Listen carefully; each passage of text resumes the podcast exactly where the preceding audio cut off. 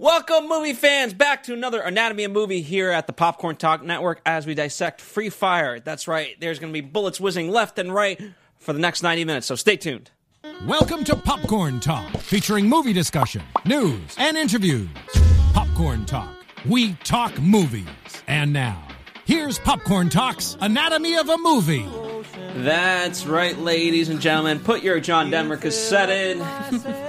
Sit back in your lazy boy and get ready for a good old time with Dimitri Panos, Hey, movie fans, how are you?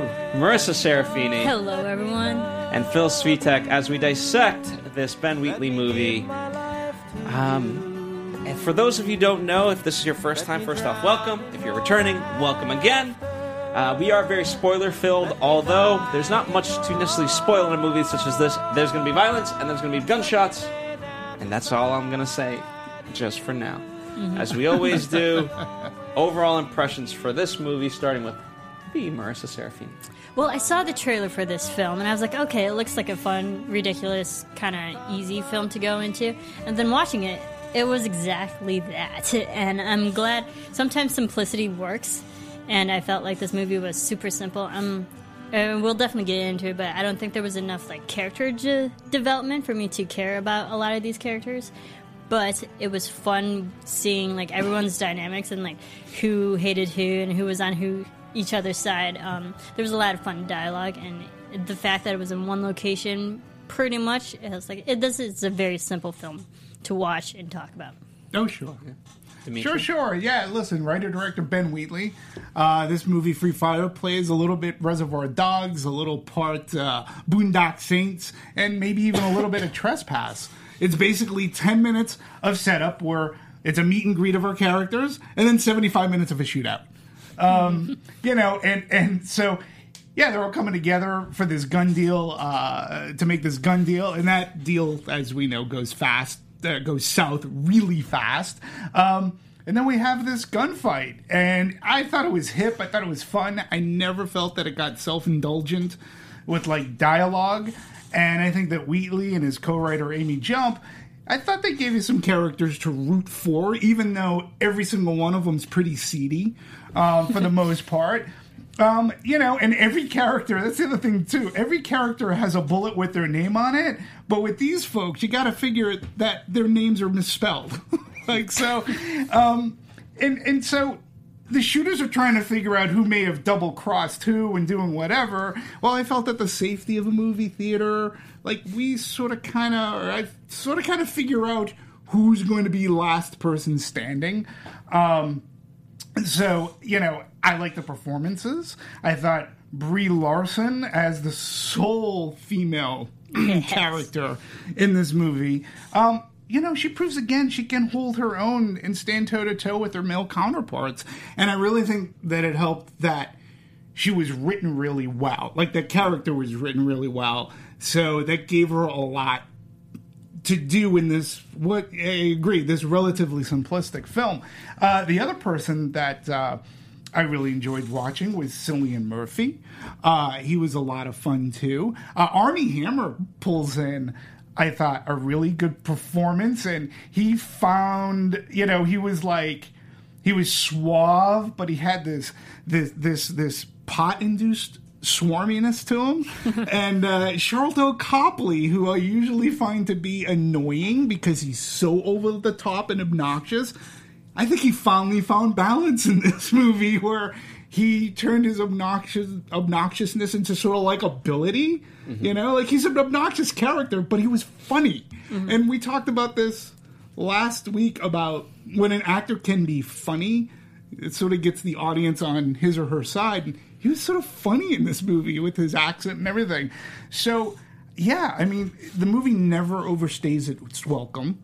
85 minutes long. It's over before you know it, which is more than some of the characters in the movie could say. so, That's true. you know? Absolutely. And I did like the fact that, you know, to me, it actually had a little bit less action than you might expect. Uh, and it was nice that we, we had those moments of character development. We would go forward, then sort of recap, go forward, recap, go forward, recap. Um, but before I fully give my thoughts, uh, Anthony in the booth, in a rare moment, I'm going to throw the mic to him. Yo, because he, you are a big Ben Wheatley fan. Yeah, So so right off the bat, you know, I'm pretty biased, and I mean, I, I really enjoyed this film. It wasn't bad or anything, so it was really great. I was looking forward to this film ever since I saw a trailer for it months ago, and uh, I gotta say, I was uh, I was pleased. It, it's it's definitely not like a deep movie, but it's it's very fun. I love the shootout, um, like just like how simple it is. You know, it's just people in a warehouse shooting themselves, and then I love the little like tidbits of dialogue that you you can kind of like miss because it gets like o- off in the gets um, like uh, lost in the background sometimes. But they're just so funny, like little quippy things, you know. Like Dimitri was telling me about that one, uh, like poke him in the eye, see if he's still alive. Poke him in the eye and see if he flinches. yeah, yeah, that was really great. And then like also, I, I I guess like the message was like what um like uh, I think it was a the tagline that said it perfectly. Like when everyone has a gun, no one's in control. Mhm. Especially with like our country going through like issues of gun control and like all that. I thought it was pretty cool to make it like this uh, issue of gun control and make it kind of like in a sense campy. I thought it was like a really good take on that. Mhm. Yeah. And what do you like about Ben in general? Because you you've seen High Rise, you've seen his other movies. I mean, you went to see it specifically for him, not just because you thought, "Oh, cool movie." Um, well, I did see it for him, but I also saw like I like the the idea of the movie too. Um, I don't know. He just, he, it's like it's like the, that kind of music that just kind of gets you, just touches your soul. He's kind of like the guy who just knows, like he kind of like knows who I am, and like his movies. I'm frightened in some Uh, sense. you know what? That's he knows who I am. Like his You movies, relate like- to him. Yeah, his movies definitely speak to me, and I can like relate to his movies a lot. And they just kind of his movies just like get me, you know. Like High Rise was really cool, and um, also if you haven't seen The Kill List, is like I've just seen those two movies, and uh, well, now this one. And off those, I was just like I just madly just was in love with his work. so we just learned that Anthony's a huge John Denver fan. oh yeah, from the movie. right. All right. Well, thank you, thank you, Anthony. Thank you for sharing. Um, you didn't, I don't think you uh, ruined your mic time, so congratulations there. Uh, yeah, I, I, I agree with you guys. I mean, for me, I didn't really have an idea of what this was, uh, other than that it was set in Boston. Um, I don't even know why it was necessarily set in Boston. Didn't need to be. It just Only thing I can think of is for the accents in the NRA, and there weren't even a lot of Boston accents. But being that this was an NRA IRA. I, uh, uh, IRA. I'm sorry, not NRA. NRA. Aren't they the same thing? No, I'm kidding. Um, that's the only thing I can think of because it's during that time, uh, Irish immigrants in Boston, and it's the only thing I can think of why it might have been set in Boston was for the uh, Yeah. was for that and the accents. I mean, it, it was uh, it was certainly a selling point for me, so I went because it was set in Boston. um, and I was sort of duped in that sense, but it was great because uh, the rest of it was fantastic. And it was filmed in well, it was filmed in Brighton. Mm-hmm. Brighton, England, not Brighton, Boston. When I read, oh well, it was filmed in Brighton too. That's not oh England. Okay, so um, but it looked like Boston. Yeah, and then, you know, uh, I can't wait to dive into some of this stuff. The fact that I mean, for the most part, um, everyone had to interact on the set. Like you couldn't really be like, okay, you have the day off, and we'll shoot you. It was just everyone had to overall be there for for most days. So I like that aspect of it. That's that bonding. Um, so um, why don't we dive into it? Uh, Dimitri, you actually have a lot of research in terms of how it got started. Uh, obviously, it's it's his pet project. Ben writes, writes a lot of his stuff. Right. Um, Well, along with his there. along with his uh, his writing partner, as I said, and and wife. i- i- Amy and wife, Jump is yeah. also his wife. so partner, yeah, wife, and and so and they're good together. And in this, he was basically inspired by real life transcripts of of a 1980s FBI shootout in Miami. And he goes on. He goes. It was between the FBI and armed uh, robbers, very close quarters, and it went on for ages, thirty to forty minutes. He goes. The transcript was a forensics report, but it read like a story. And he's like, unless you're he was comparing it to unless you're like a Navy SEAL and you're trained for this type of gun battle. He goes, what you what I what I come to understand is like people who have guns in this situation are actually very terrified deep down and they're horrible, horrible shots. and which was this movie. No, I noticed. I was like, wow, everyone is so off.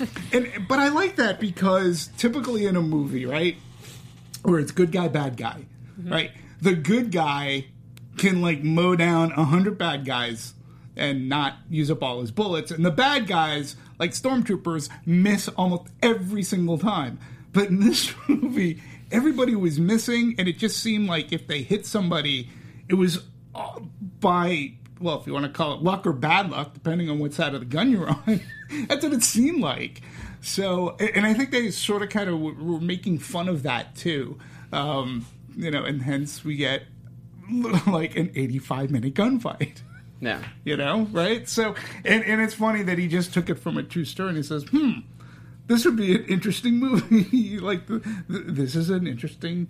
I, let's make this into a story and let's make it into a movie. Well, he certainly, I guess he's a, quite a video game fan, so he's played Counter Strike and things of that nature. Um, obviously, that lends itself to to being inspired to something.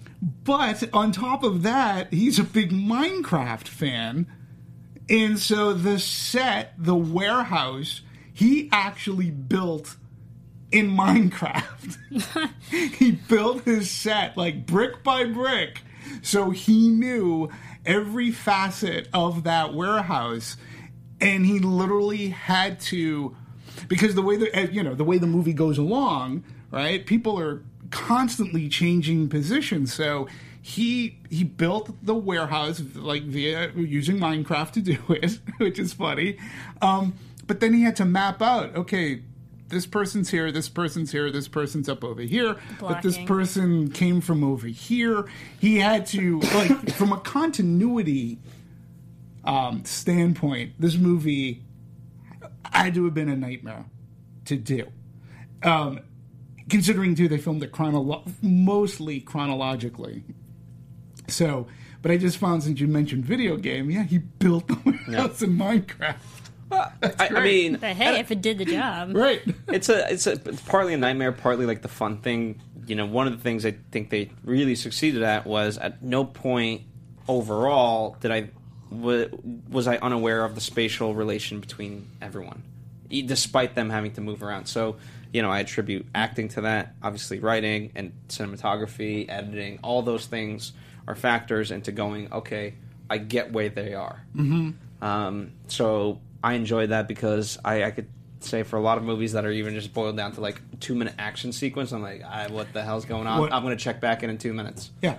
Because okay, great, you guys going to fire fire, these people die, and our main character's going to go off, and that's the end result. So that's all I need to focus on. Yeah. Um, so I, I, I rather enjoyed that with this movie that didn't go that route. It didn't, and, and I think they used audio cues, so we got to know via accent and and voice. Obviously, we know Brie Larson, right? This is over- Well, so- no, like I, I'm glad you mentioned that because uh, as we already established our characters within, you know, this room, like eventually you can see throughout the, the maybe probably the second half, you can just hear people's voices off to the side, and you know who's who. So Right. like you do learn people's voices, and it's like, is that you, Frank? Is that blah blah blah blah? And like like I, I think because it was so simple that you could easily pick Yeah. up who's who. And they did a very smart thing too, is that like they always had people peeking up from cover, so we could see them, um, or you know, uh, hey, you go run over there. I'm not running over there. like so, they the way that it was staged was actually pretty clever in the mere fact too that they did it all within 85 minutes and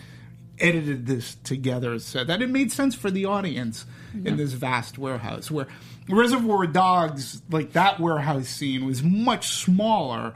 So whatever characters And a smaller cast too. yeah in, but all the characters you could see in that one setting. This one well be it it's not the raiders of the lost ark warehouse it still had it had an upstairs a downstairs. You knew that the phone was upstairs and that was a goal to get to. So they did a very good job geographically for the audience to figure what's what who's who and where they are and where they're going. Yeah, and the the ten minutes in general that we spent early on uh, to that point in terms of giving them voice, um, you know, I don't think too many people would draw criticism to overspending time initially because that's what allows that. At that point, once the shootout happens, you do know everybody. You you know everyone's motives, even if they're just non-existent.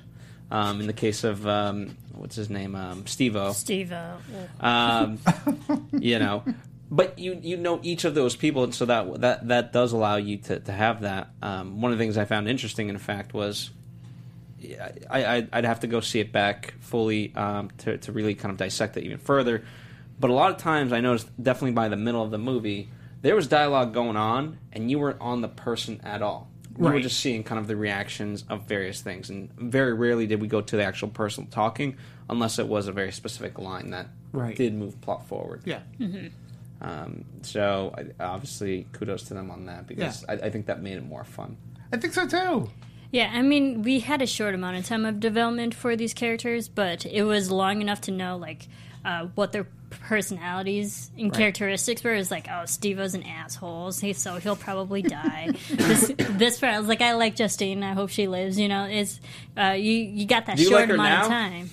At the end, you know, we'll, we'll talk about Justine, but like, I still like Justine. She was awesome. I think it was more so like she was the hen in the doghouse, so like, uh, I'll give her that. Well, let, me ask though, like, did was, was it any big surprise that I mean, for some reason I don't know why I just figured she was going to be last person standing. That whatever was going on, she was playing. She played a part of what of what this double cross was going to be, and I just sort of had the sense that she would be last. And she technically was last person standing. Yeah. was. I, there wasn't a doubt in my mind that she would be one of the last people standing. Uh, did I know that she was part of the double cross? No, I did not. Well, it was given like again when um, uh, there was no, uh, you know, it's not a big cast, but when Martin, okay, when, when Martin comes back to life the second time, that guy is so funny, right? And he's walking and he starts calling out her name, like you're like. Why is they're like oh, oh my god it's it's like her or something but um y- again, I didn't know what the deal was, what they had, and sort of at the end, Justine goes, "Yeah, you know, she she spills the beans." Um, but you, at, at- what was smart about it too is that they set up. You end up liking Cillian Murphy, and you're like, and he's asking her out to dinner, which was funny. But you were like going, they're, they're like, yeah, you know what? We need dinner after this. We'll just meet. So we're shot up really. And like, where the hell in Boston are they going to go have dinner in the shape that they're in? Uh, they can go to Southie and nobody would even look at them twice. You know? So- There's so many places. yeah. Uh, I just. There was that camaraderie in a sense that you believed in, and that to me is where you had characters to root for. Justine being one of them. I thought I thought Cillian Murphy was one um, to really like as well as Chris and and Armie Hammer because he was. I don't know. I just liked him in this movie too.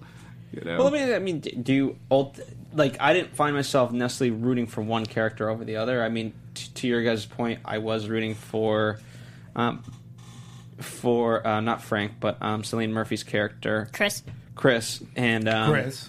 I thought his name was Ward, but I found out obviously at this point that his name is Ord. Ord. Ord. It's kind of hard to From tell when there's so many shots being fired. Yeah. Yeah. So, um, I, I I liked Ord and Chris overall, but at no point did I say like one's better than the other. They both were at the end of the day. I, I, I unlike with um, anti-hero movies, Right. I was very distanced overall with these characters and f- just had fun watching them in my own sadistic little way of like you guys shoot each other up you guys have fun with this i just want to know where this goes Right. Right, agree. Like I liked each character for their own like quirks that they brought. I mean, uh, we we had Ord who was you know kind of the leader, but he he was just you know doing the business. He like he kind of got caught in the middle. But even you know uh, Vernon.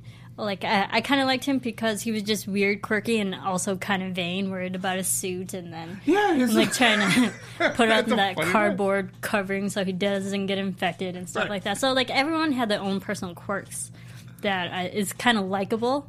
And uh, but like you, you find out like Steve-O, like dude, I'm glad he got the ending that he got, but um, we'll definitely get into it. But Yeah, I mean, there was each character Steve-O- stood out on their own. but it, but you know, and it's funny because you like you mentioned Steve, it was Sam Riley, right? Um, he got the act, he got the Boston accent down, right? I felt. Um, and yeah, you're right. He was he was sort he was a douche. He was He right, was but douche. but there was still something that was sort of funny about him, and I think maybe because it was his Boston accent. But then again, you had um, you had Jack Reynor as Harry, who was the guy that recognized Steve O, um, the guy with the beard, I believe, Uh, right? right, and the glasses. And he too, though, was sort of like. He I was sort liked of, him. you know, he was like sort of dick, dick, dicky too, and you know, uh, but they were like, oh, oh, Harry got is it- I shot mean- in the ass. I mean, in some sense, it's crazy that, that that's even somewhat of a statement because you would say like, okay, a guy that's like basically trying to get blowjobs, even though he has a wife, right. Mm-hmm. Well, and this guy's seventeen-year-old cousin just got beat up because of Steve-O, and we might have a problem with Harry and not Steve-O. Oh, I had a problem with Steve-O. I'm, I'm Oh, not Steve-O defending Steve-O. You tell you can't defend him. The guy's a jerk. yeah, You know, but he was the biggest Yeah, jerk absolutely. out of all of them. But for the most part, most of these people weren't nice people. You know, they're, they're doing a gun deal, and they all have their. They, you know, they, we like them because of their quirks. In, within their character, not because of their characters, so to speak. Like were. Copley's an ass too. You know, I mean, he All goes to Brie. Larson. He's like, uh, "Hey, doll, oh, you look, uh, although you're looking good, although you, you gained a few pounds. Fuck off." But here's the thing, like in their own weird way, they set up the world really well. Yes. Um, mean, part of it we're already used to this world, but they had their own set of rules, and and I mean, in, in some sense, it's like a workplace drama, but with guns. You know what I mean? Because uh, like Yes. they have their own set of rules. Like, okay, Vernon's taking it. You know, you, you can consider like he's taking sexual harassment a little bit too far in the workplace right now.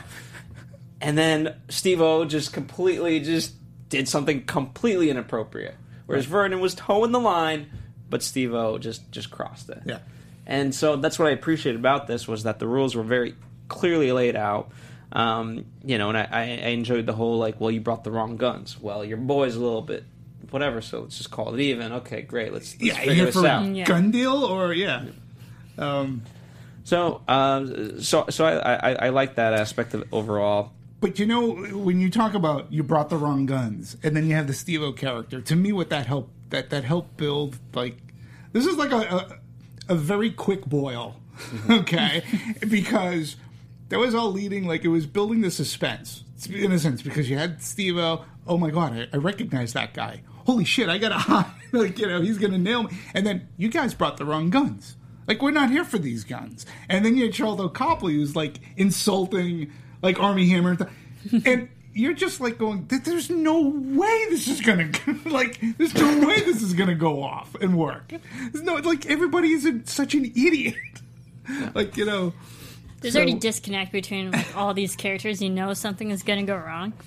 Um, what I thought was funny was like how everyone got involved in the gun sh- in the gunshots. You know, uh, it started with uh, Steve-O and and and uh, what's the guy's name? Harry. Harry. Steve-O and Harry started with them, and but like everyone else got like involved like one by one of how they got into it, and I thought that was pretty comedic. Yeah, and they all got involved like when they like just dashed away, and it's like, well, I'm going to side with you. Well, I have cover with you, so you know. And mm-hmm. and, and again, Sharlto Copley's like, come on, come on, you go ahead and go get the go get the bag. I'm not getting the bag. You're a bird. They're not going to shoot you. And again, it's like, what? Yeah. Yeah, you're the woman. you're fine. You're fine. No one's going to shoot you. And then she gets up and goes. Yeah, and that, that that to me was the real key, you know key. Like unlike let's say a typical western where you literally just have two sides or perhaps three because you could consider quote the you know the, the the second round of people coming in the third tier of it. Um, it really was free fire in the sense that everyone had their own different motives. Right. You know, I mean, as you, you guys pointed out, uh, Ord is basically an independent contractor, and he's a third party to this. Um, you know, at the end of the day, Harry and um, the other guy, the Bernie, is it Bernie or Gordon? Too many names. There's a Um, lot of names. Basically, Harry's friend that, that he was hanging out with in the truck, um, they just want to get paid. And I Yep. mean, they, it's not like as, as we see, they don't have a loyalty to Vernon one way or Yeah. the other. Um, obviously, Brie Larson's the the big reveal, uh, and Frank Frank and Chris are tight knit, but Steve O is just a rogue gun. Oh yeah. So I, I, They're- they're- that, they're that's just what really worked. mooks. That's what really worked for it is that again it was whenever it was advantageous, okay, I'm gonna go with that person. But Right. overall, I don't have to like you. Yeah. If you ain't saved my life, I could care less. Right. And it was also kind of hard once they added the snipers too. It was like, oh, now we even have more shooters. Like, Right. where did they come from? How did they fit in within this group? And I, I think it was more so because there was su- such less time developing characters. We were all still learning who's who Right. and who's on which side. And then you add more people to it. Like, I don't know. Yeah, and, and even they know were like, "Who the hell are the snipers? Like, who's what are they here for?" And there's like I did love their self awareness because there was a line like I forget which side I'm on, and I'm like, so do I. So do I. and, and let's talk about the snipers for a second. One of the snipers was played by Patrick Bergin, who is completely like I- Howie. un, unrecognizable to me. Just for the proof that getting old sucks. Because you remember that guy, like he was in like Sleeping with the Enemy with Julia Roberts, I believe. You know, he was the villain. But mm-hmm. I even think he played a, you know, in, in one of the hundreds versions of Robin Hood. He might have been a Robin Hood. But I didn't even know it was him until I was looking at the credits. Go, oh my god, that's Patrick Bergin. You know, but but the snipers added that again. I liked it because the snipers just added that element of how the hell else can this thing go wrong? Well, just like, I, I I love the fact that they or knew Howie and it was like, hey, I, what are you doing here? right, Like, well, I'm just trying to make some money. trying to make some. Um, so it, it, uh, it added that mystery Got element into it uh, overall. Um, so it, so I thought those elements worked pretty nicely, and as, as we talked about, like just it took its moments really well, where it gave each of them a motive in the short term, right? Because obviously, like the overall motive is just to survive. But it's like, okay, first let's figure out who the snipers are. Okay, we know who the snipers are now. Well, who's who's involved? Okay, great. Well, now how do we get out of here? Oh, there's a phone here. Okay, go do that. Obviously, and at the same time, still juggling all those things. Like, oh, there's money, there's guns, there's this. But so Right. it just built on itself. Um, you know, all the while never letting you forget. and at the same time, it remains simplistic. Even though, Yeah. as writers, they, they built up, you know, your, your your clever plot points to, to, to move like like this is a good sc- like it's a good screenplay to study for let's hit our right plot points. Let's add the conflict like the phone. The phone ringing was like a big deal because that changes dynamic. Because then mm-hmm. you have people who are there. They're going to either call the police. They're going to call for backup. They're going to do something. That's another challenge that our characters have to go through. And other people didn't want people to make it to the phone. That's like a destination point. Right. So, yeah, from a screenplay s- standpoint, it hits its marks like really well. I was most disappointed by Leary. Right, that's the guy. That's the guy that comes in. Uh, like Well, the big, yeah, the yeah. big, yeah, yeah, yeah, Well, yeah. because I definitely want to ask you guys what you thought the order of death was going to be. Um, but in terms of Leary, like he's sort of at that point represents such hope for, at, however you want want to define Chris's side, at least certainly for Chris. Right. and he, he just comes in thinking he's the rock star, and because he has no it, like, none of them could walk at that point. The fact that he could walk is a victory for Chris, and just take it out in a mere matter of seconds, not even a Yeah, it was like not even minutes. I was Um, like, you, you got to go into this a little bit smarter, buddy. Yeah, well, yeah. I mean, like you know, he's like Luca Brasi. you know, he's this big henchman that you think is going to take everything. You know, he gets taken out really. You know, yeah. This guy Tom crowbar, Davis. no less. Yeah, yeah, and, and it's not that he didn't have a good fight doing it. You just, yeah, he was like, he was taking out the big man, the hired gun, so to speak. He was the guy that was supposed to come and sweep up. Yeah, he got swept. you know, and he was big though too. And He was so big. You expected, I expected so much more from him. yeah, Yeah, I, I thought he was funny. He was that, that false hope. I was like, he has no idea what he's getting into. Because there was a, that slow buildup of like them people still shooting at each other, and him like slowly getting and walking, getting to mm-hmm. them in the, in that big place. And I'm like, oh no, he has no idea. Um, yeah. What, It's what, funny though. what did you guys think the order of death was? And you could start backwards of okay, who do you think was going to live, and then you know build backwards from there. Well, I knew Steve was gonna die. I was like, he, he's, he's the biggest tool. He has to die. But I didn't expect him to die towards the end. Like he was one of the last people to die, and I was like, wow. Yeah, I was I'm kind of glad he was same one of the last people because he was such a big d bag that I'm glad like he lived to the end because his death I felt was the most satisfactory death out of everybody. and it was not by gun. Yeah, exactly. It's like, really, you couldn't get out of the way of that. But and then, but I- he got the most gruesome. oh, death. absolutely, absolutely, and rightfully so. But I do agree with you. Like I thought, while he was the linchpin, that you know he was he was the grenade pin that you pull out, right? I thought though, with that too, he was going to get it. I was like, oh, here we go. There, there's our first shooting, and then you know, but he survived a hell of a lot longer. I thought than I thought he was going to. I thought Frank for sure would outlive him, if anything. Nope. Right. I was, you know, I was nervous that Frank would die. Obviously, he did.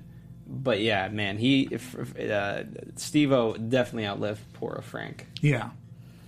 Which is about yeah. I mean, I don't have like a.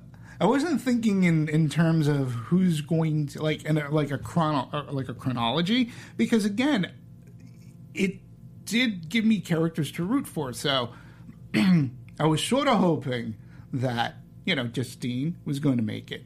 Um, Ord would have been fun to make, and even Chris. Like the three of them, I thought they'll work well together. Like they're gonna make it out, and you know, whatever. So those at least are the people that I was rooting for. rooting for. Yeah, same. So, and then everybody else, I was just wondering how it was all going to play out. And and again, not all of them died of gunfire. There was fire, you know, um, in that movie. Again, Sharlto Copley, believe it or not, like that scene, like it it was the last scene filmed of the movie. It was one of the scenes that was um, not filmed uh, in chronological order. The reason being, he wanted to actually be set on fire. and Ben Wheatley's like, oh, oh, well, you know, that might not be a good idea, but if we are going to do it that way, we're going to make sure it's the last scene of the movie because we don't want you getting hurt at the beginning of the movie or where that scene takes place so that at least if you get hurt, I like his thinking, at least if he gets hurt, eh, he already did his scenes. We don't need him anymore. But he actually, yeah, he lit himself on fire. that guy's crazy He is crazy. in real life too. Uh, he definitely Quite portrayed the that actor. well. Uh, Vernon Vernon did have obviously a ton of great lines, and I, and I enjoyed him quite a bit. Yeah. Um, so, unless you guys have any of those story moments or specific scenes that you guys like, I mean, you know, I don't think we need to beat a simplistic storyline to death. We Right. can move I- on to more to the production side of things. I think one of my favorite moments in the movie was when there was literally like really no dialogue for maybe two, three minutes straight. There was just straight up shooting and people are just crawling everywhere. Like no one's talking to each other. All you can hear is just gunfire. Yeah. And I'm just trying to figure out like where everyone is, like the blocking of that particular room. But I thought that was done pretty well because everyone's just trying to move and survive and no one's talking to each other. Yeah. And again, I like scenes too that that where you asshole, you shot me, and like they had nothing against that person at the beginning of the movie, but because they got hit with a you know unfriendly fire or something. Yeah, when, Harry shot Justine, I was like, oh, that's how she got involved. And Right. she pulled out her own gun. I was like, ah, that was friendly fire. And he's like, I'm sorry, I'm sorry. fire. Yeah, he's like, I'm sorry. Way to go. You. You shot the wrong person. you shot the wrong person. It was stuff. That's why it was almost. It was a it was a comedy of bad errors or bad manners. Um, so I I think that's where the humor comes in with with the violence that was. Uh, Yeah, know, they're, they're, they're not as good as they think they are. Oh no! They're terrible. Yeah, yeah. So, um, yeah. Did you have a favorite scene or? it's tough to differentiate overall. It was. Uh, but just yeah, I mean, I actually, in particular, I liked Vernon overall in, in terms of everything he was doing. Um, uh, my, you know, I think looking back on it, Martin was actually quite a lot of fun. Uh, simply because now, if you look back on his motives, just the the fact that he says that line like, "I'm not dead, I'm just re-strategizing," Right. and then. He did. That's what he did, and then he got up eventually. You know, forty minutes later, and was re-strategized. Unfortunately, he's missing a portion of a brain. So that's Or what the the That's what Stradlin brain looks like. I, I thought his like revival moment was great though, because he's just like not caring who who could shoot him. He was just like out Right. there angry, Right. man. I'm like, oh no, he's on a mission. um, yeah, I thought his like second revisit was great. Poke him in the eye and see if he flinches. Who says? He was like, oh, Um, what I did love uh, in terms of the process was the fact that uh, Amy Jump was was always on set overall, and um, they they actually did a lot of improv. And the more she got to know them, she could write specifically to their voices.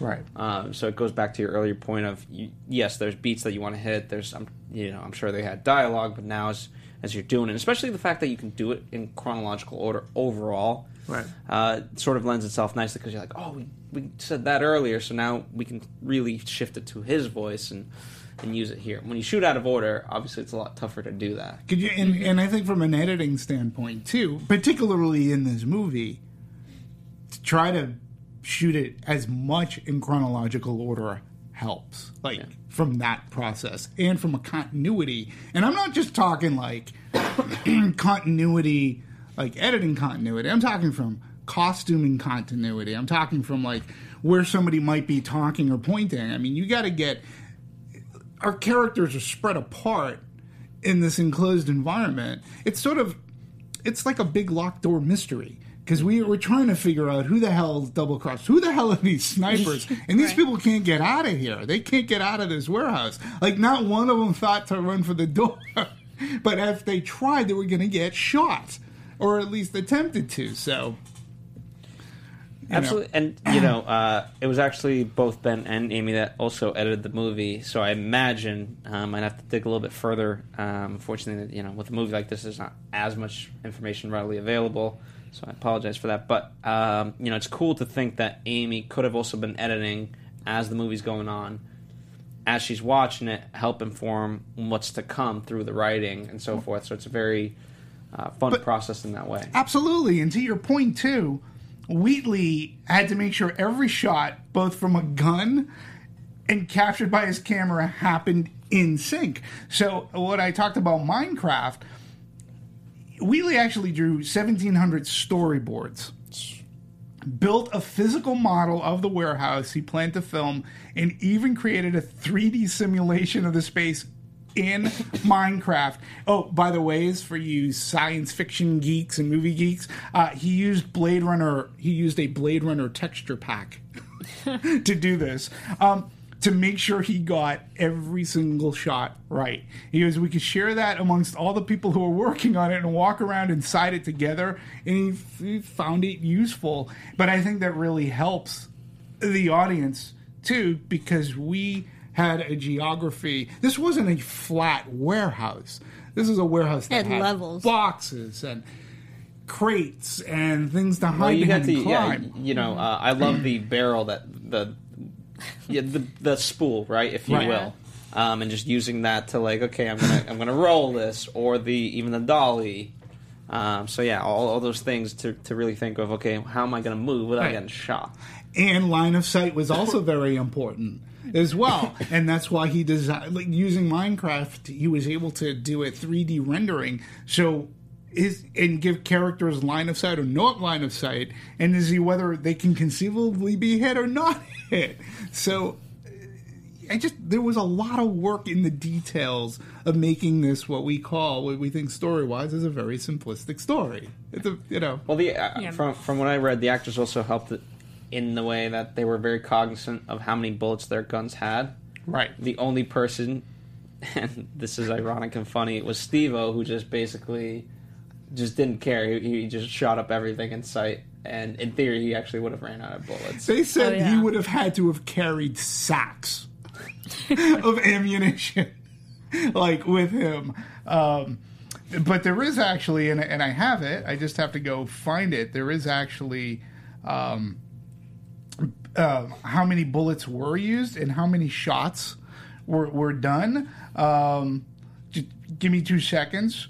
Uh, okay, it appeared reasonable, realistic. How many shots? Of obviously the characters are paranoid. The only person who who sucked it up with Sam Riley. Um, to answer your question, I think we fired around 7,000 rounds in just over six weeks.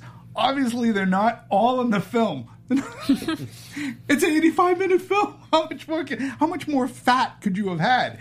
Um, we also used around 500 pyrotechnics.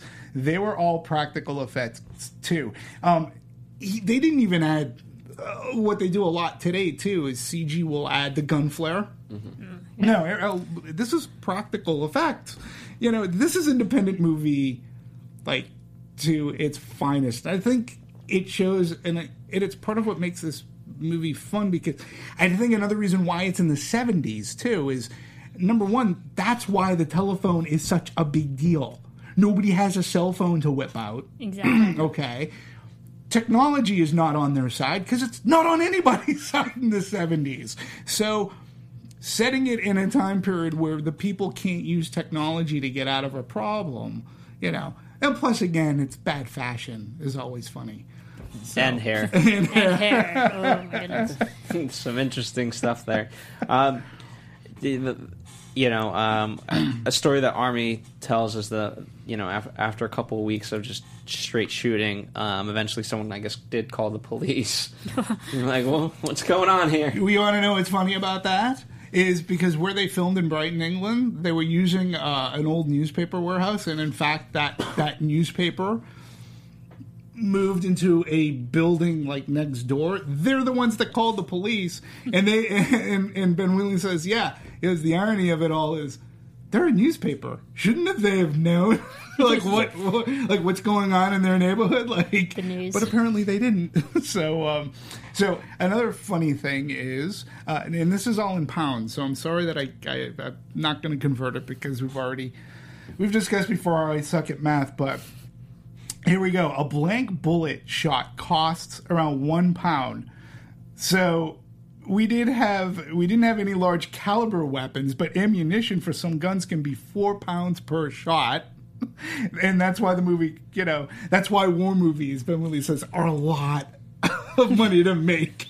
I guess, especially if you're filming in England. So, uh, the, the he says the budget for the movie was about five million quid, but that I think relates to about seven million U.S. US dollars. dollars, yeah. But a pound a shot It's a lot. That's over a dollar. for, for blanks. Yeah, that's a lot, and there were a lot of shots in this movie. Well, it makes you uh, again like the characters. You kind of have to conserve your your firepower. yeah, Yeah. Um, so, so I appreciate that it wasn't just like, okay, wow, they have an infinite supply of bullets. Like, okay, that's Right. great. No, it was very much like, okay, I'm going to shoot when strategically necessary. right. I think Ord was probably the character that was more cognizant of it the Mm-hmm. most because like he you could see him always checking his mags going back to get more ammunition Yeah. so he, he was well aware and he seemed to be the most versed too because he he took out one if not both of the snipers i think he, he at least took out one sniper um, in trying to figure out where, where where they were you know where they were in the building um, so yeah ord was yeah yeah ord had that you know he was a little bit experienced in this just a little Frank, Frank, I thought would be a little bit more experienced, but I think he just got stuck and He got- couldn't. You, you know, he was in no man's land. Yeah. and, uh, he was taken out of commission just by his location. yeah i think so Um, yeah, no, I I thought overall, like, I mean, in terms of the cinematography, it's. I, again, I can't praise it enough. Like, it, it seems so simplistic in, in that sense, but the fact that um, at no point are we questioning where we are no looks fantastic.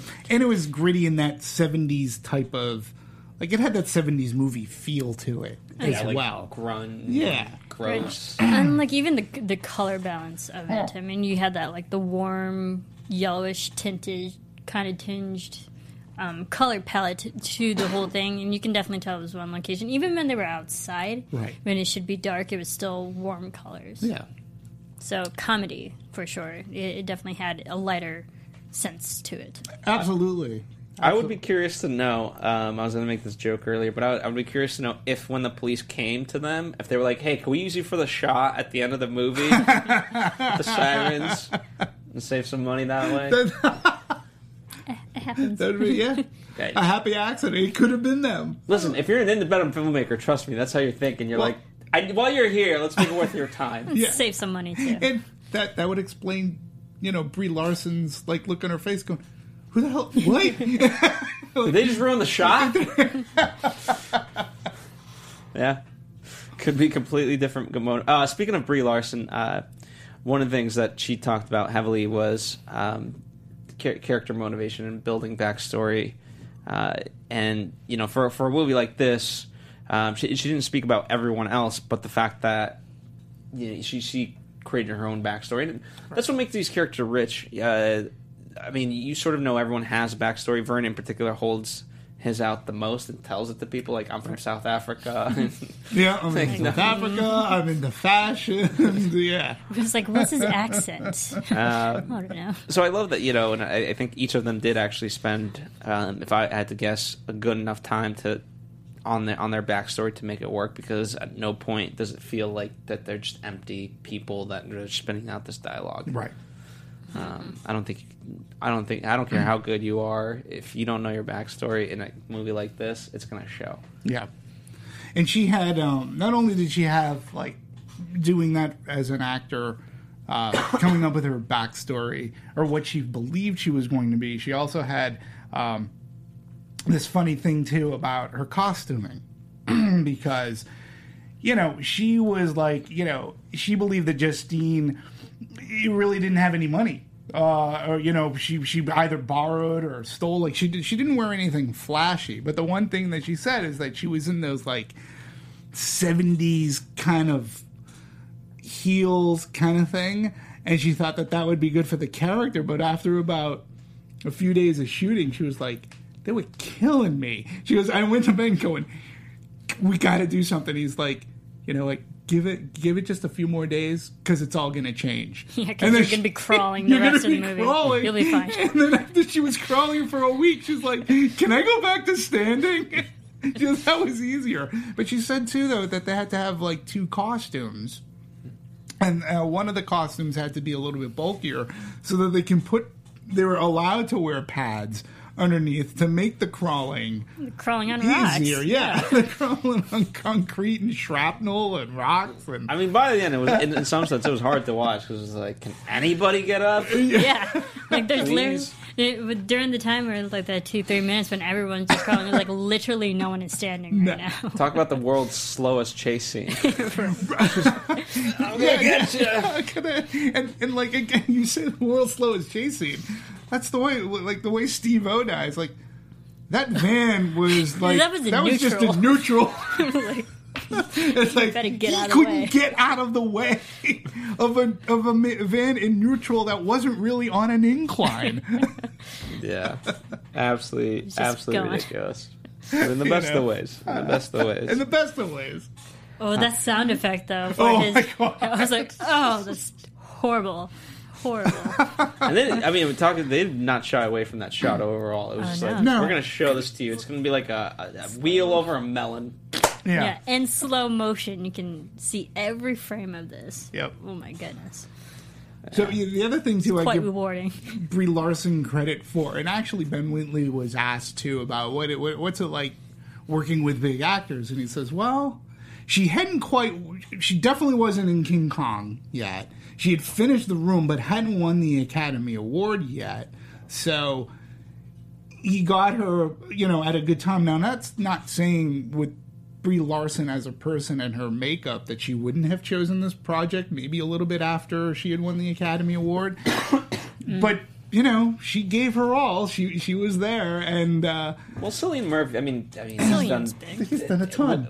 I mean, he's basically Christopher Nolan's boy. I mean, he's Right. he's in Dunkirk coming up, um, so it's not like you know he's not known.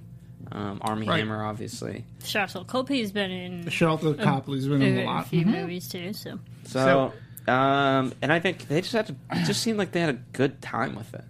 Yeah, You know what I mean? They Like, did. If you're a guy, I don't care what they're. Wouldn't you want to be like, hey, I'm in. yeah. I'm in. Sure. We're, we're fighting for you know it's a, it's a 90 minute movie about just us fighting and I get to shoot that. Great, I'm in. And uh, Brie was asked too, like, because again, at the time prior to filming King Kong, I mean, this is a this seems to be a, a good question. Was about was there a learning curve on explosions? Her answer was yeah, not being scared of them, just kind of trusting. She goes, it's a very odd thing that someone tapes a little explosive onto your body, then five minutes later they're like, all right, on the count of three, this thing's going to explode, and you're like, really? How do I know it's going to explode the right way? you know, and I, I just, you're right. I think this film built a camaraderie amongst its talent and its and its and its crew, where they you, know, you have a line like that, and it, that's funny. It's like, really, is this thing going to go off the right way? It's, and so, I did get a sense that people were having at least fun making this movie. I think so. You know, I think so. I, I would venture to say yes. Yeah. so um, the other thing too that that that did not escape me was uh, Martin Scorsese has a credit. He helped produce. Yeah, this. he um he uh, yeah he gets an executive uh Credit. executive producer credit.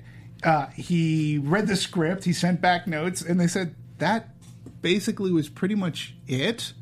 Um, but his name, you know, it's interesting. I'm sure he got paid to get his name on the credits. He obviously saw something in it, so it was outside of a paycheck.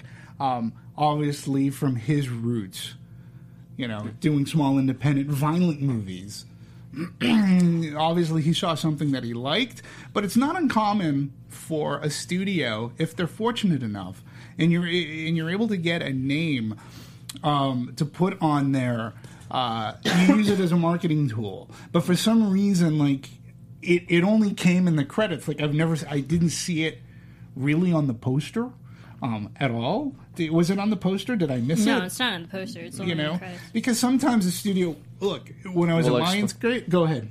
Well, no, yeah, because uh, I think a couple of years ago we talked about there. There was yeah, even a worse example of. I, I um, there was that Jesse Eisenberg movie, and I think he was in the movie for like one minute, and they put him on the poster as if he's the lead of the movie, and he's like, "What the hell? You, can, you can't do that." Well, I, In well, this sense, obviously a different story. Right. Well, but, but but but but at Lionsgate, when we were releasing Eli Roth's Hostel, um, E- Eli Roth, Quentin Tarantino were good friends.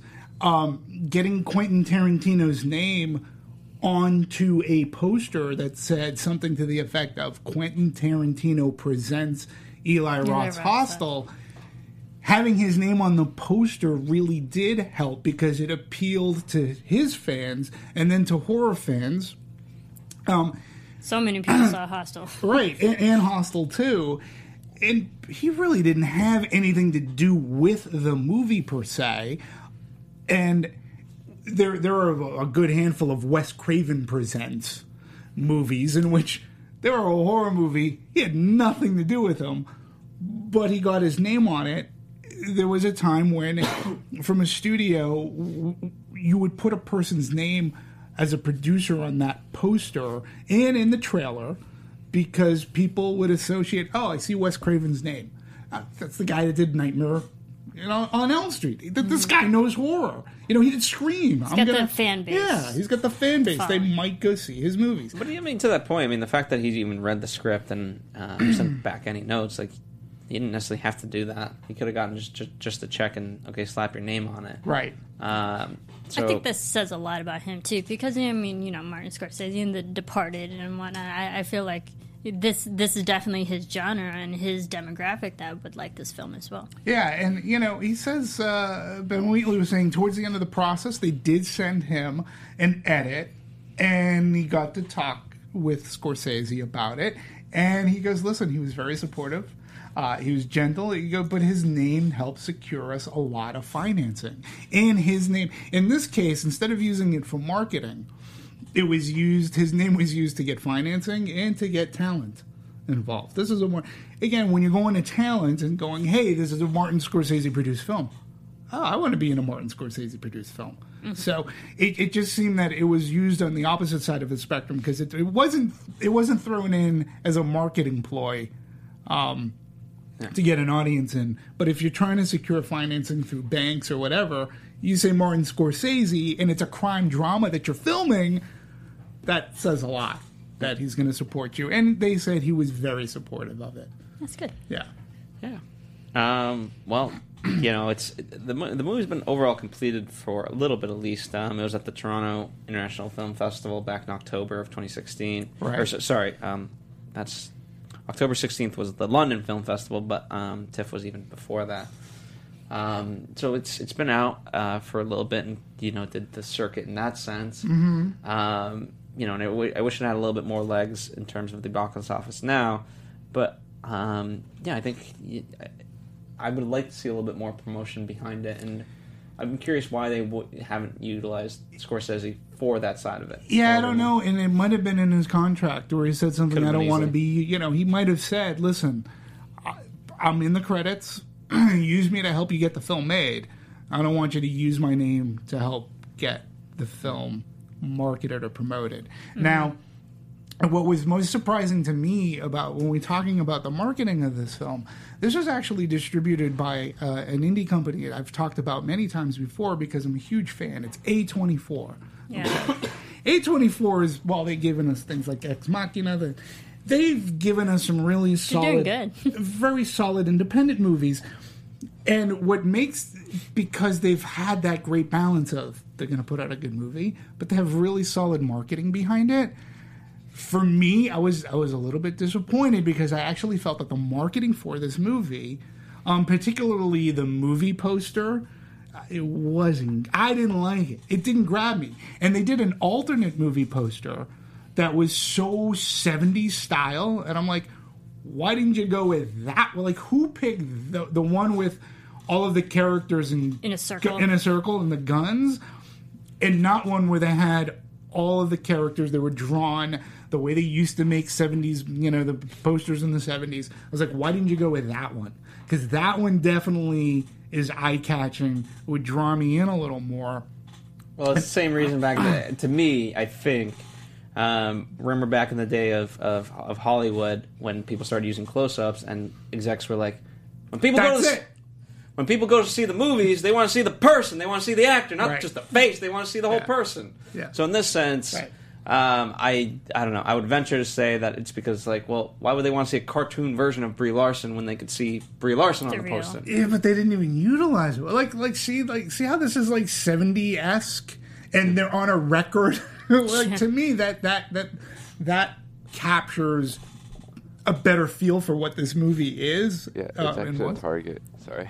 I'm sorry, to say that again. It's a like a- Target? yeah, oh, it's a from shitty from where? Yeah. My glasses suck. I'm sorry. um, but yeah, I, I think that it's really you know I, I don't know. I think this movie they didn't market it as well As they as could they have. could have, and that we know that they can do because they've really they they they've turned the independent um, distribution thing sort of kind of on its heels, and they've come up with solid quality. Uh, even nomination-worthy performances uh, in some movies, and this one, I don't know. It just seemed to be a little Well- bit of a misstep. to be fair, I, I mean, I don't know if this necessarily accounts for it, but um, they sort of came into the game a little bit later.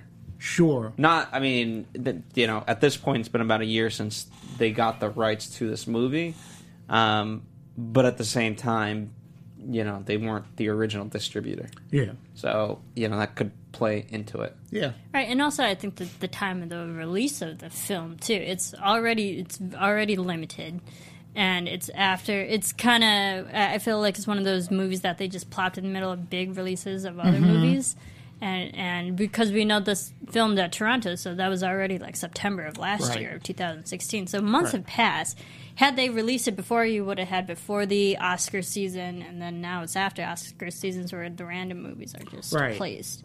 So I don't think timing on this film works for them either. Yeah, and I think with whatever budget that they were given to market, um, you know, I mean, it opened up at a at just a just a, a, a hair over a thousand locations. I believe a thousand seventy locations, and we were talking Not about this. Well, we were talking about this earlier.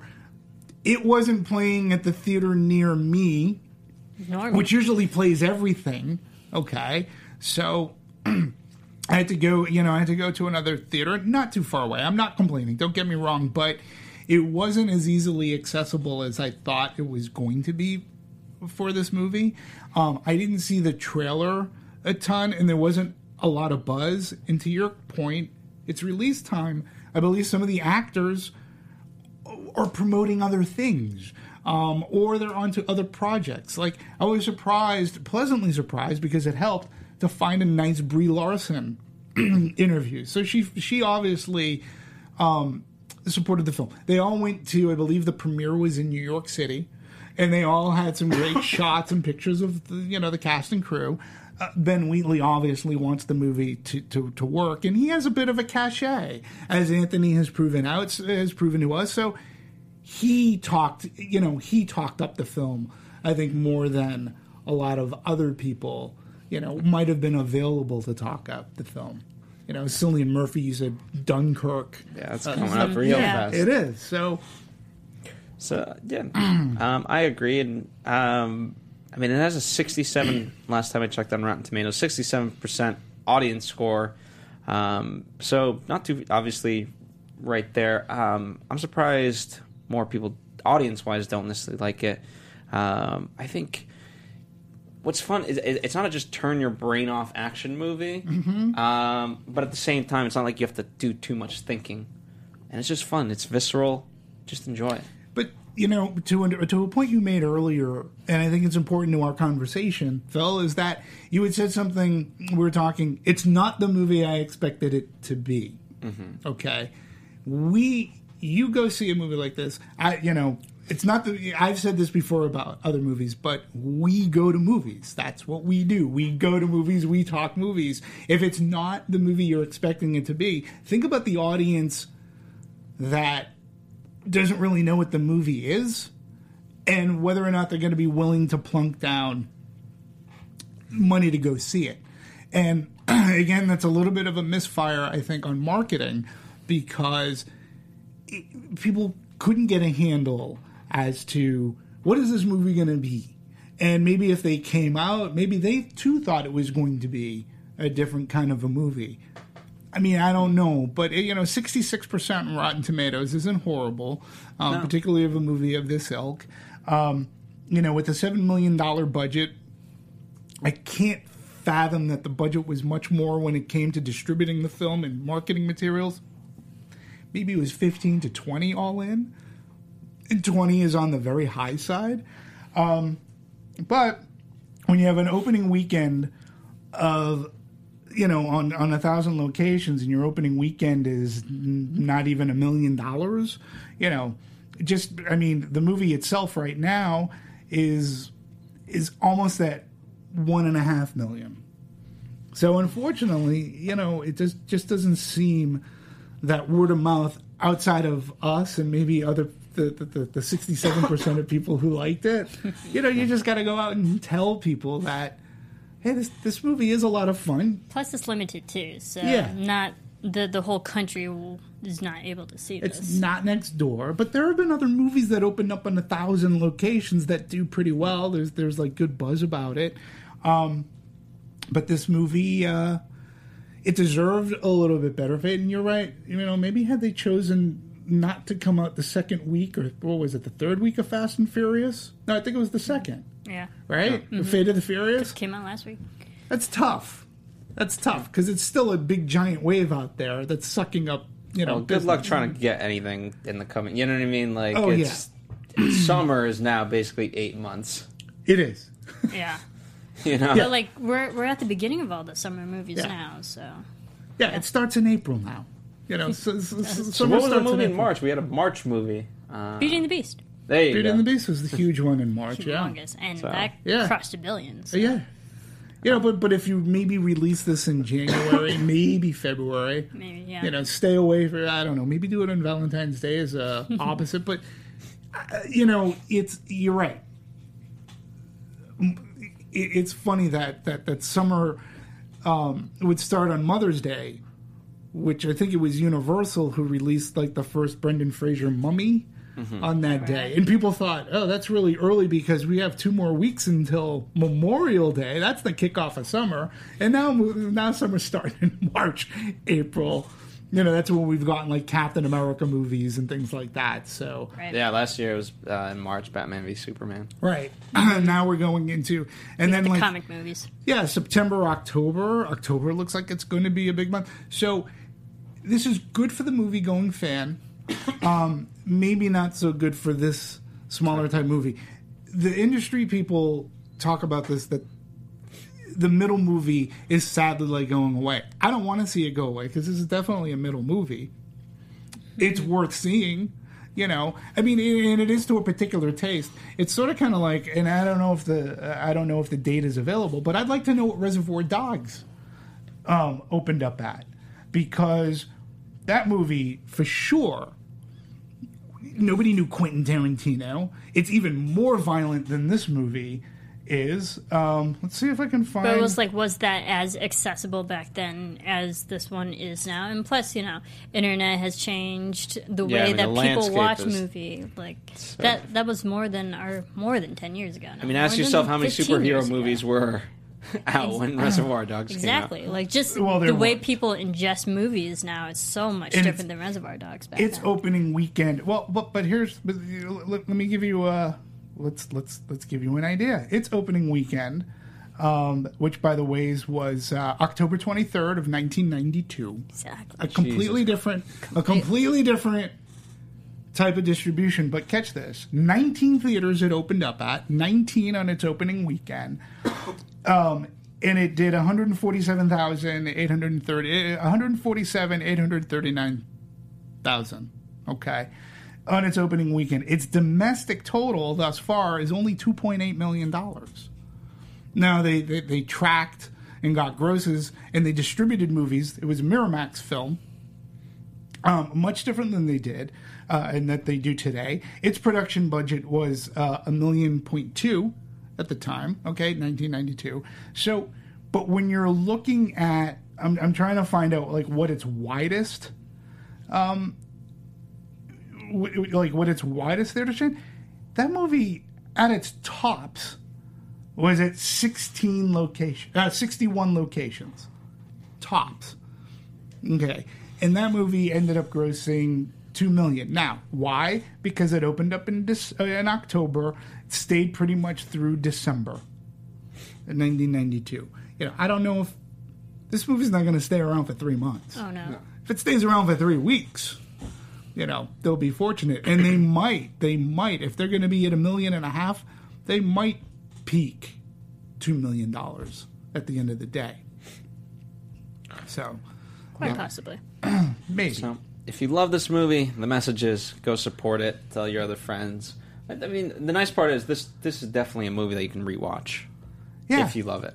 Actually, today uh, I read uh, they, they, they announced uh, the Blu ray uh, deal, which I think is going to be sometime in August. Okay. So, you know. Quite a ways away, but Yeah. sure. But go see it in the theater. It sounded good.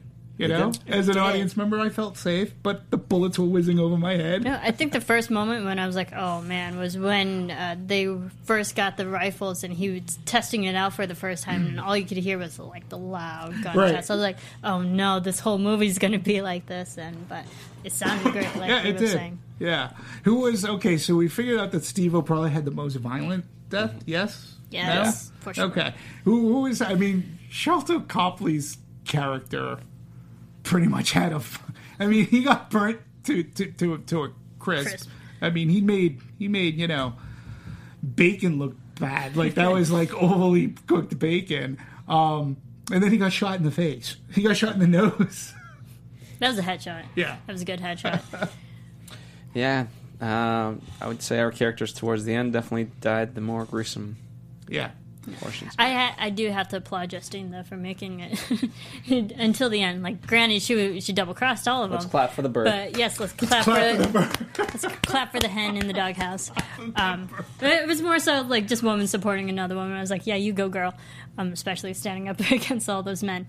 Uh, I, I liked it, and the fact that like they built her up like she was the most likable character. Yeah. I mean, she cared about other people, and she was part of this business and this whole deal. And she was playing all of them. She was Yeah, playing- she was. I actually And, like- felt bad. But that's like that's where the twist was because she she was playing the likable character. You're like you're rooting for her because she is so nice. You don't want her to die. No. So I, I think But- they did a good job. With But her. I didn't want. But I didn't want Cillian Murphy to die either. I didn't want Ord to die. And, Like I was like, did they have? Did she have to kill them?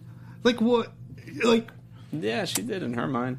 Yeah. uh, Survival of the Alright. fittest. yeah, Chris Final thoughts. Final thoughts of Free Fire. Um, it was a, it was a fun movie. I like simplicity. Um, these every once in a while you have to watch like one of these fun movies. Um, it's popcorn talk, sure, and a popcorn type type of movie. I'd like to see this if this was possible being translated to stage. Because it's all in one location. I mean, granted, there's a lot of gunfire, but because of the dialogue is so conversational and simplistic, it'd be. I think it'd be interesting if it was translated Find out to on our. Popcorn Talk Show Broadway breakdown. Yeah, There exactly. go. And see how that translates. Just kidding. I don't know. I, don't, I doubt that they would But cover other this. than that, it was a fun movie. Fair enough. It had all the fun, cool hipness without any pretentiousness. This movie was not pretentious. You know, um, it played really well. It plays very fast. Yeah. You know, it's it's it's it's 85 minutes. I mean, it felt like the trailers were gonna outplay the movie at a time we at the theater that I watched it at. So uh, yeah, I just had a really uh, I had a really good time, and I enjoyed some of the performances uh, a lot too. So it's it's it's a good time. Yeah. Um, if, if first the the few fans that watch us without seeing the movies, definitely a movie that I recommend, worth seeing. Um, it has our stamp of approval, so go check it out. And- Speaking of fans, did you know uh, new new ratings books came out? We're number one in Quebec, in Montreal. uh, yeah, in Quebec. Uh, in Quebec, we're number one in Quebec, Canada. That's pretty cool. That's I think, awesome. yeah. So Go we're in Canada. we're in Germany, uh, Sweden, uh, uh, uh, Quebec. I believe we also have uh, some viewers in Montreal that have made us number one in Montreal, and Minnesota, Minnesota of all places. It's so cold that- there. that's What else you got besides the movies? And Sorry, and- Minnesota. easy, but uh, We're no longer our number one in Minnesota. fa- our- yeah, we're no longer. Yeah, who happens to be our number one fan in Minnesota because always watches our stuff. But hey, we're like we said, one frame at a time. We're taking over the world. There you I like Yay, it. Canada. Yeah, So- Love Canada. Let us know your thoughts. Let us know your opinions. Um, obviously, we enjoyed the movie. Who was your favorite character? What was your favorite scene? Too much violence? Too little violence?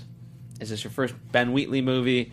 Um, all those things. Whatever you want. That's what the comments are for. Uh, we love talking with you guys, hearing your guys' opinions, because ultimately we can't get through everything. Um, and that's what makes this a great community. So, until next time, thank you guys for watching at the Popcorn Talk, at D Movie 1701, thank you. at Serafini TV. That's right. And uh, check out all, all of our other past anatomies. Check out our future anatomies. Right, we've been mentioning Dunkirk, so that's definitely coming up. Um, we- Guardians We've is got- coming We did up. King Baby Kong. Driver. We did King Kong We with did Brie Room. Larson. We did Room with with. yeah, we had that was a great one That's a too. great one. That that was we've really got good one. uh, in our library. We've got quite an extensive library of over 350 movies already dissected, and uh, plenty more to come. So keep checking back in. Thanks for watching. Bye. and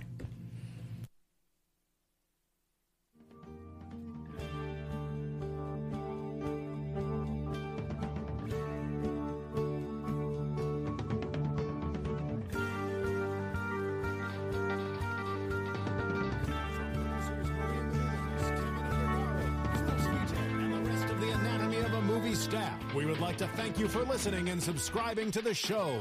If you have any questions or comments, feel free to email or tweet us. I'm Sir Richard Wentworth, and this has been Anatomy of a Movie.